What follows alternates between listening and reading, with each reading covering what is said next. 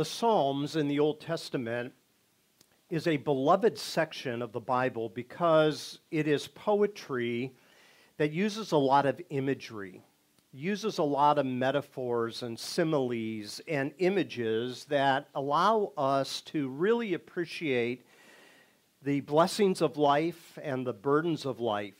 And when we look at the Psalms, we are familiar with some of them. I think all of us are very familiar with the 23rd Psalm The Lord is my shepherd, I shall not want. But there are other sections of the Psalms as well that give to us something very substantial to learn how to live life and let it be. And that's going to be the title of this series, Let It Be.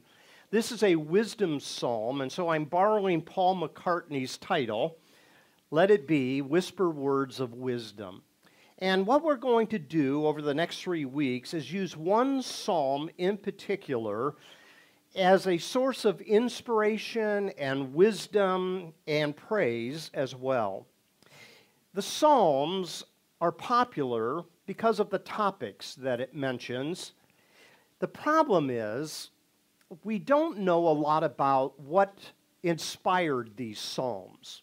These Psalms are written over a number of years and they're collected by the Jewish people. And in many ways, the Psalms are the hymn book of the nation of Israel. The problem is, we don't know what prompts some of these Psalms historically. So it would be great if we knew this psalm was written because of this set of circumstances. But I venture to say that a lot of the songs that you like over the course of your life, you probably don't know what prompted the artist to write that. Or you might not even really know what the song is completely about. Can anyone really interpret for me Stairway to Heaven? Right? Led Zeppelin song. What are they talking about there? And yet I love listening to it. It's a beautiful piece. Or how about Hotel California by the Eagles? What is that talking about? What prompted that? And so when we come to the Psalms, we are given with uh, this piece of artistry, and yet at the same time, we don't know fully what, it, what caused it to be written. Except at the title, we find this one has a heading a prayer of Moses, the man of God. Now, we'll talk about that in a second, why maybe this title appears there. But what we find is in this collection of 150 different compositions, we find that this is poetry, and you notice that simply by the way it appears in your Bible. It looks different than it does the rest of the Bible, and it's written in stanza form. And Psalm 90 has three stanzas to it. And I'm going to take a stanza each week and talk about that. And as I do so, I want us to be reminded that there are many different types of psalms. There are psalms that were used to coronate the king, there were psalms that were used to cry out to God for deliverance from enemies, there were psalms that were written as a source of thanksgiving to God. But this is a wisdom psalm, and a wisdom psalm is to teach us something about how life works. And if we can get our handle on that, and if we can fully appreciate that God is in control of life, even when we can't control it, that God understands how life is going forward, even when we can't understand it, then we can let it be. In other words, Many times in our life, we try to over control our circumstances to the point that we either don't learn something from our circumstances or we get frustrated and make foolish decisions trying to control our circumstances. Wisdom is always a better way to go. And so, if God can grant us perspective over the next three weeks, then I think we'll be able to look at what life is, whether we like it or not, and we can let it be and let it unfold in such a way that we can walk in wisdom. Now, this handout that I gave to you shows the three stanzas of the psalm verses 1 through 6, verses 7 through 12, and verses 13 through 17.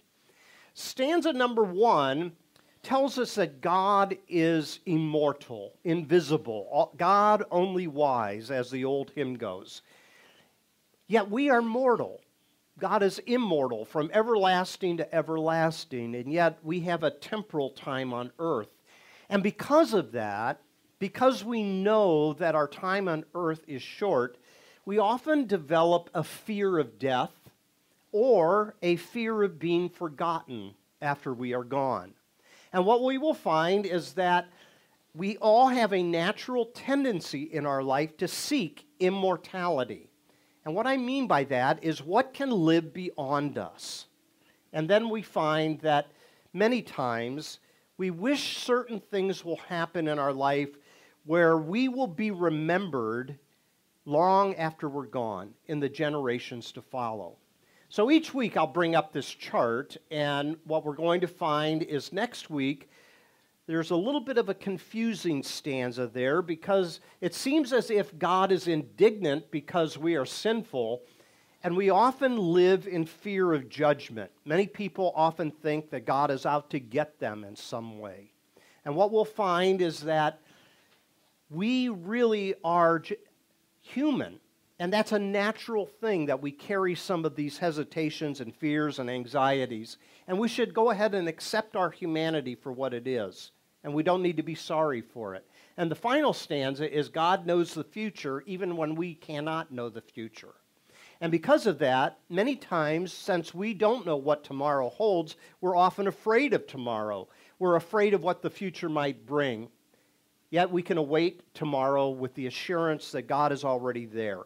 So we'll come back to this on, uh, uh, on each week's message and remind you of how this kind of unfolds. We want to look at verses 1 through 6, and I'm calling this message Seeking Immortality.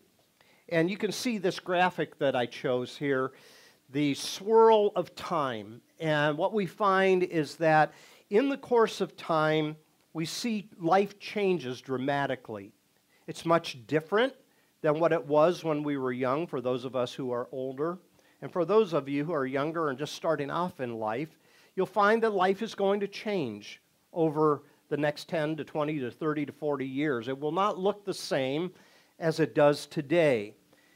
The most important thing to take out of these verses, and it's something that I think all of us can resonate with, once we become an adult. Time passes quickly, doesn't it? Time passes quickly. Life passes quickly. Now, we all live in a modern era where it seems as though life is at a frantic pace, right? We're all trying to accomplish something, achieve something, or enjoy something in the course of our life. And what we find is we must come with time stamped terms that are offered to us in life. By the time you reach 16, you can get your temps to drive your car. By the time you're 18, you can have a beer.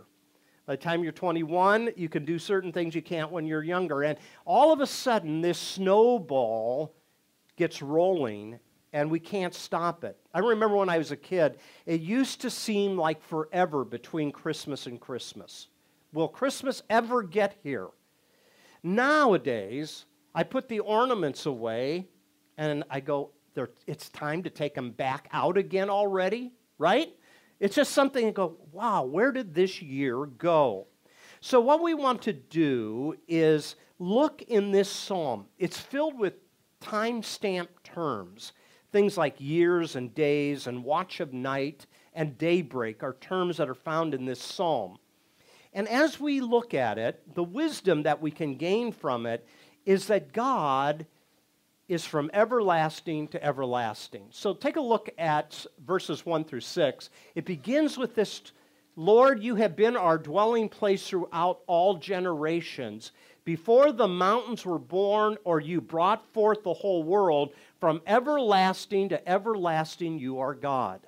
Another way of describing that is He's eternal. She's eternal. God is both male and female, he's, and she is spirit. But this is eternity. And from everlasting to everlasting, you're God.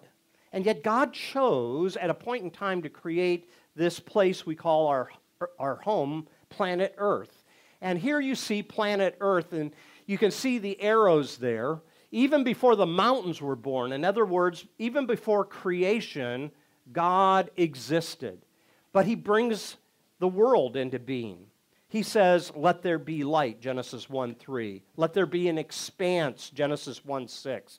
Let there be dry land, Genesis 1 9. Let there be vegetation, verse 11. Let there be an expanse in the sky, verse 14 of Genesis. Let the waters bring forth swarms of living creatures and birds, verse 20. Let the earth bring forth every kind of living creature, verse 24. And then finally, in verse 26 of chapter 1 of Genesis, it says, Let us make man in our image. But we live on this round globe that we call our home, planet Earth. And you see another arrow there, and that's way too big. You and I are just a speck, not only in time, but on this planet as well. That is very overwhelming. We are just a speck on the spectrum. But what we find here is a psalm that is dedicated to Moses. It's probably unlikely that Moses wrote this.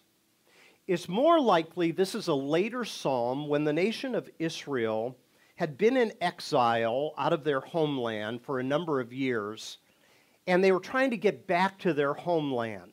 So they were in Babylonian exile for a number of years, and they're trying to get back, and they remember the life of Moses. Now, if you remember the life of Moses, you'll remember that he was the one that led the nation of Israel out of Egypt, right? And as they are headed to the promised land, they get to the edge of the promised land, and he sends out 12 spies to spy out the land. The spies come back. 10 of them say, No, they're too big, they're too strong, they have too many weapons, let's not go forward. But Joshua and Caleb says, No, no, God's with us. Let's go ahead and go forward, and let's achieve what God has promised to us to have our own land. Well, what happens is the nation accepts the verdict of the 10 rather than the two, and they turn around and they wander in the wilderness for almost 40 years. Moses had been in the wilderness for 40 years when he escaped Egypt and he was tending the flock. And now, this second 40 years, he's wandering in the wilderness with his kin, and they are always looking forward to entering into that land. At the end of the book of Deuteronomy, it tells us that Moses lived 120 years. That's a long time, right? And yet it wasn't enough time to actually get him into the promised land. He gets to the edge of the promised land and then he dies and then he's buried.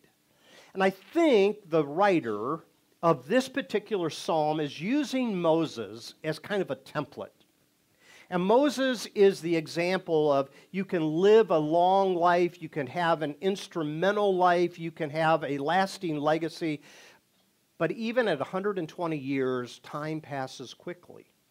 And because it goes quickly, often the things that we would like to achieve in life never are achieved. Even 120 years was not long enough for Moses to realize the vision of his people going into the promised land, settling down there, and enjoying the land. This psalm, I think, is reminding all of us that we never live long enough to realize all of our dreams. We all have more dreams in our heart than we have time, or have resources, or have energy to accomplish. And that's okay. Let it be. In other words, whatever God allows you to accomplish in the course of your life, whether you live 80 years or 90 years, or if life is cut short because of some circumstances, take life as a gift, pursue your goals, but remember that life is never long enough for you to actually achieve everything that you would like to achieve, that you see in your mind. So there will be experiences you never experience because you don't have enough time. There will be places you'll never be able to visit because you don't have enough money. All that type of thing. And that's okay. That's okay. God is from everlasting to everlasting. However, not us. So here's a second graphic. It's the old hourglass, right? And it says here, you turn people back to dust. And I think that's a way of saying, here's the way life works. God is immortal, but we are not. And the sand runs through that small little portal. And what we find is we all start in the upper sphere of that hourglass, and it, all of life is ahead of us, and everything has great potential. But that sand starts to go down through the middle. And all of a sudden, what we find is there's an even amount in the upper and lower sphere. And then as we get older, there's more sand down in the bottom than there is at the top. And this often makes people afraid because they look back on their life and they go, Life went by too quickly. Life is, I'm losing my grip on the future. That's okay, let it be. However, it's human and it's natural to have some fears. I think sometimes the way we portray Christianity is that because you have the Lord, you shouldn't be afraid. The fact of the matter is, there are fears that we all have, and it's okay. And that's why over 400 times in the Bible, God says, Don't be afraid. I don't think that's a word of chastisement. I think that's a word of encouragement. I'm from everlasting to everlasting. You're not. You will return to dust at some point. There will be a day when the sand runs out in the hourglass. But remember, a thousand years in your sight are like a day that has just gone by for God because He's eternal. And so what we find is that we have to deal with time passing quickly. We often have to deal with our fear of what happens after this life is done. And so we cope with what I want to call death anxiety in a variety of different ways. Death is both a fear and an anxiety. If someone was to come in here and threaten us, we would have fear. But anxiety is something that lingers over the course of our life. It's kind of in the back of our thinking at times that life is finishing way too quickly. And so, what we tend to do is we develop like coping mechanisms to deal with that. Here's a few. One of the ways we try to avoid that is we don't like to use the word death. It's interesting in our culture that we come up from, with a variety of different ways to talk about death. And it's because of our fear of death. And so what we do is we'll say things like, he passed away. He's in a better place now. We don't even like to use the word funeral anymore. Most funerals are now entitled A Celebration of Life. All of those are coping mechanisms that we have because we have this lingering fear of death. And we all have thoughts about it at various times. The thought about my own death frightens me, and I'm troubled by the fact that I will no longer be alive. My mortality is something that I struggle with. Thinking about what's after this life can be scary. So, what we do is we develop these coping mechanisms. I won't think about it. I won't think about it. And yet, at the same time, this psalm puts it right in front of your face, doesn't it? I mean, it says here, return to dust. A thousand years in your sight are like a day that's just gone by. And then the psalmist says, You sweep people away in the sleep of death like the new grass of the morning, it springs up and then it withers. So we all deal with it. And at some point, we have to say goodbye to people that we deeply love.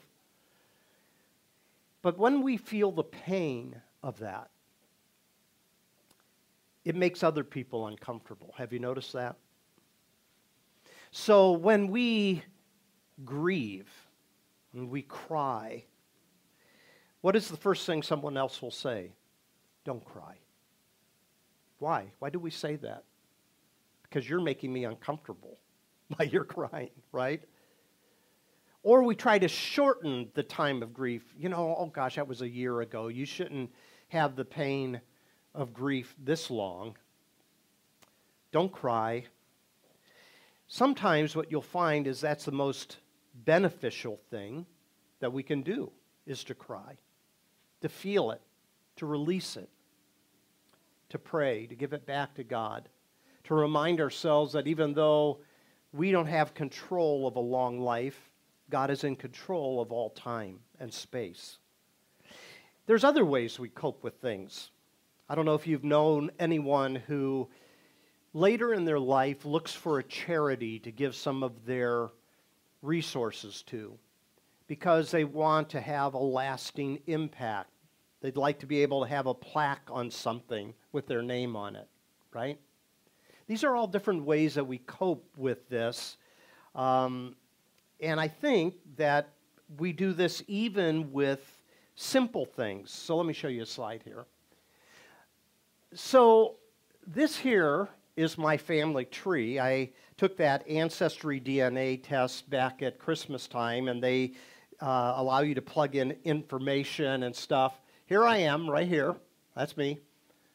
And then there's my ancestors, my parents and uncles and aunts and grandparents and great grandparents, and that's about as far as I've gotten so far.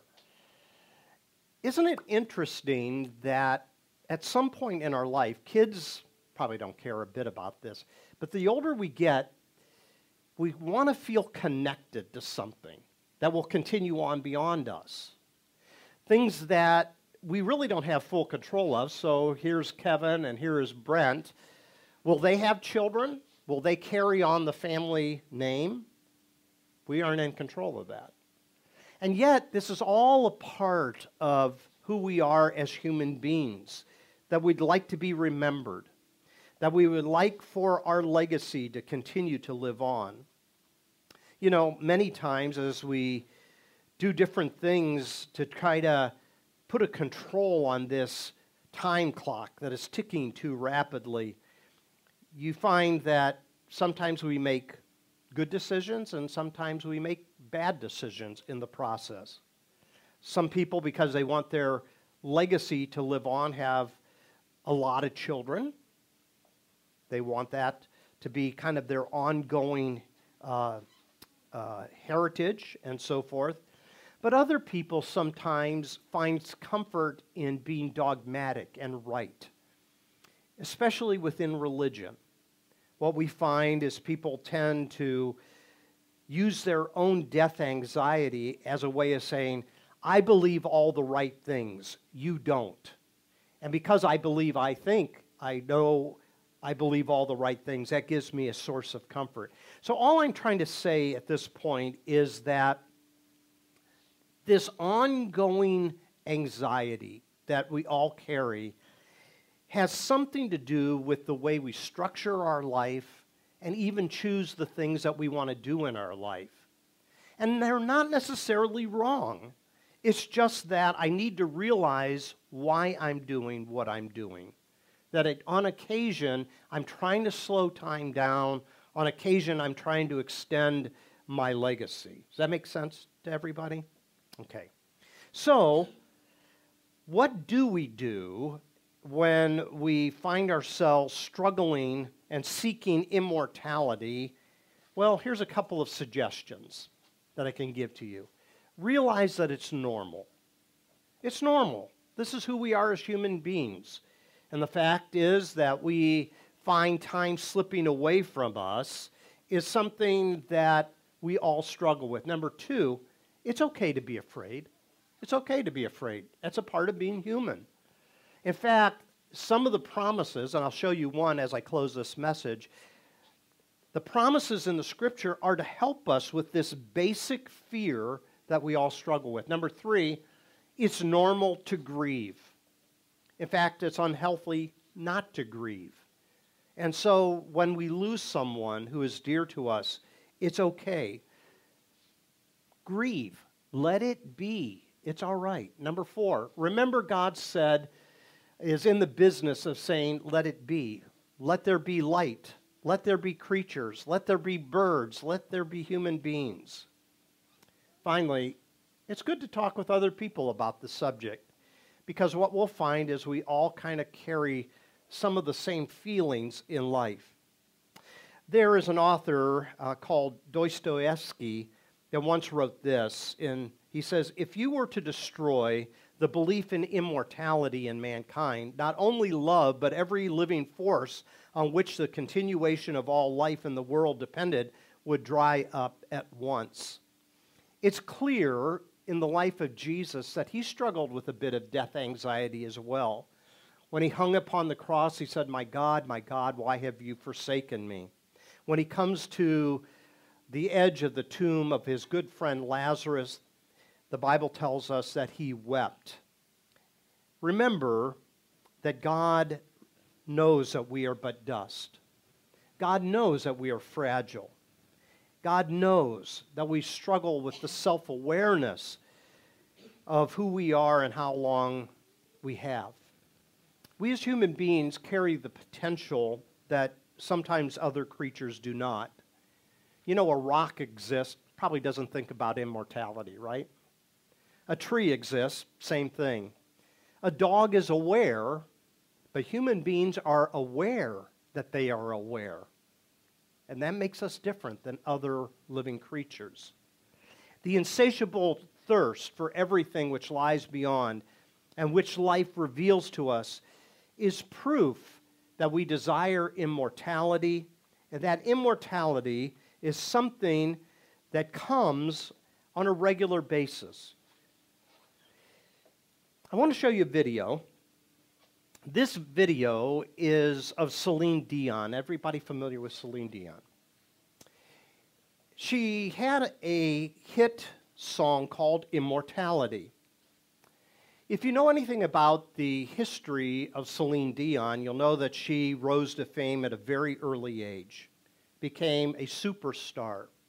She married an older man, had a child with him. Rene was her husband, and uh, she lost him. And after she lost him, she got on with her life. And I remember um, going to her concert with my mom. For my mom's 80th birthday, we all went on a vacation out to Las Vegas, and at Caesar's Palace, Celine Dion was doing a residency there, and she was doing like four or five concerts a week, okay?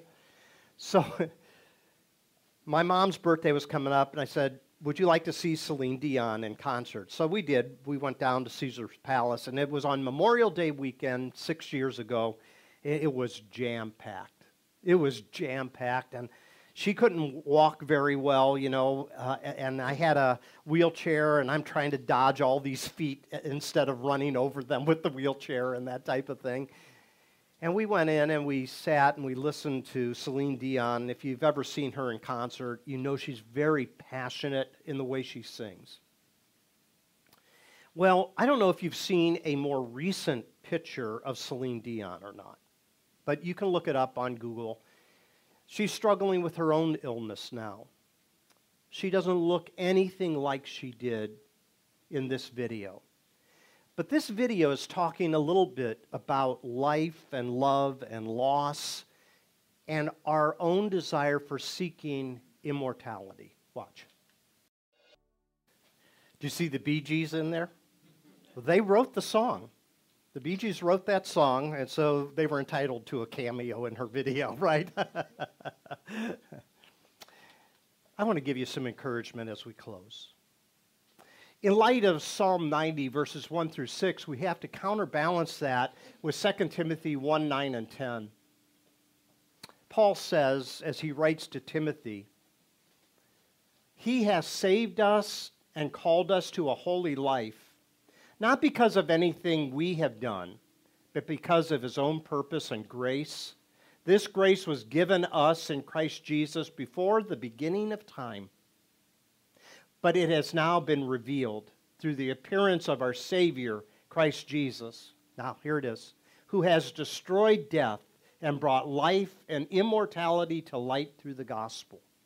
Here's the good news Jesus is risen from the dead.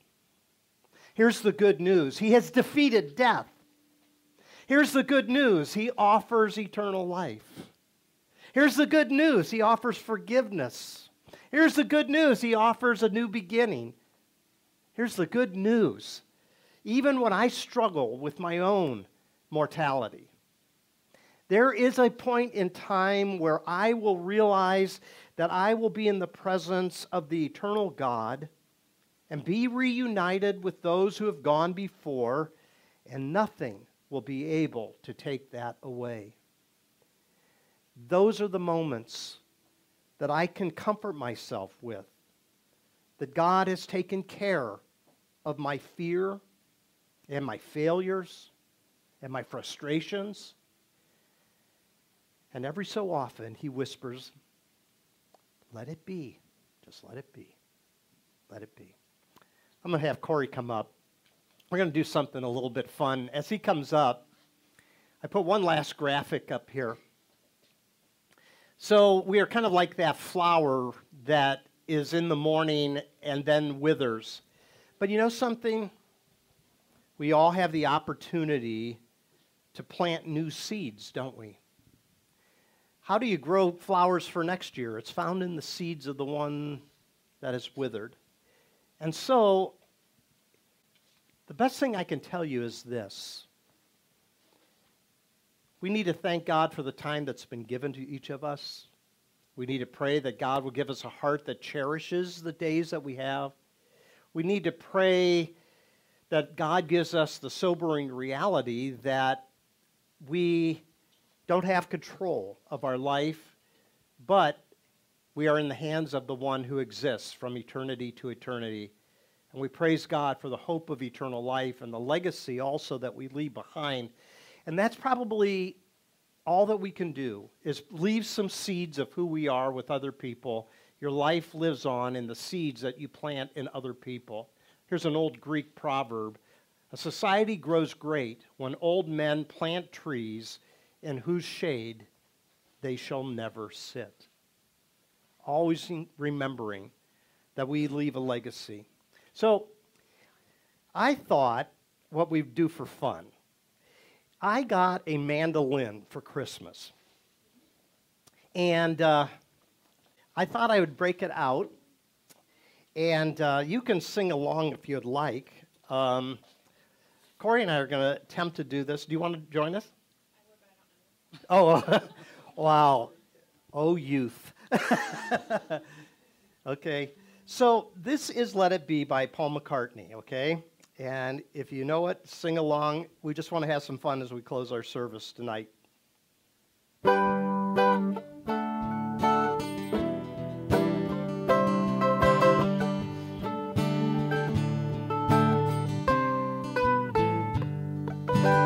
Find myself in times of trouble, Mother Mary to me, speaking words of wisdom, let it be.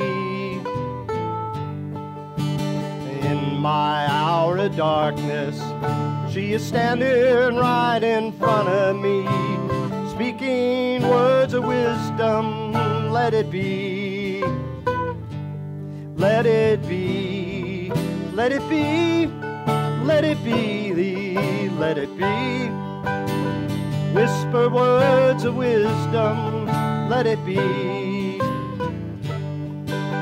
And when the broken-hearted people living in the world agree, there will be an answer, let it be.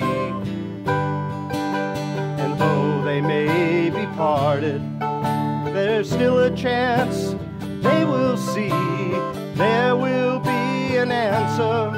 Let it be. Let it be. Let it be. Let it be. Let it be. Whisper words of wisdom. Let it be. Let it be. Let it be. Let it be. Let it be. Whisper words of wisdom let it be. And when the night is cloudy, and there's still a light that shines on me, shine until tomorrow, let it be. I wake up to the sound of music, Mother Mary comes to me, speaking words of wisdom, let it be. Let it be,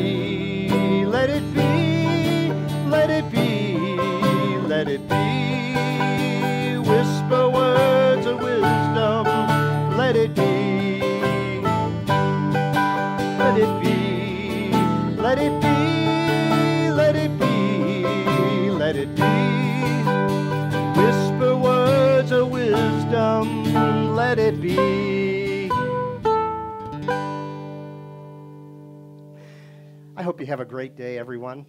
God bless you. We'll see you soon. Have a great day.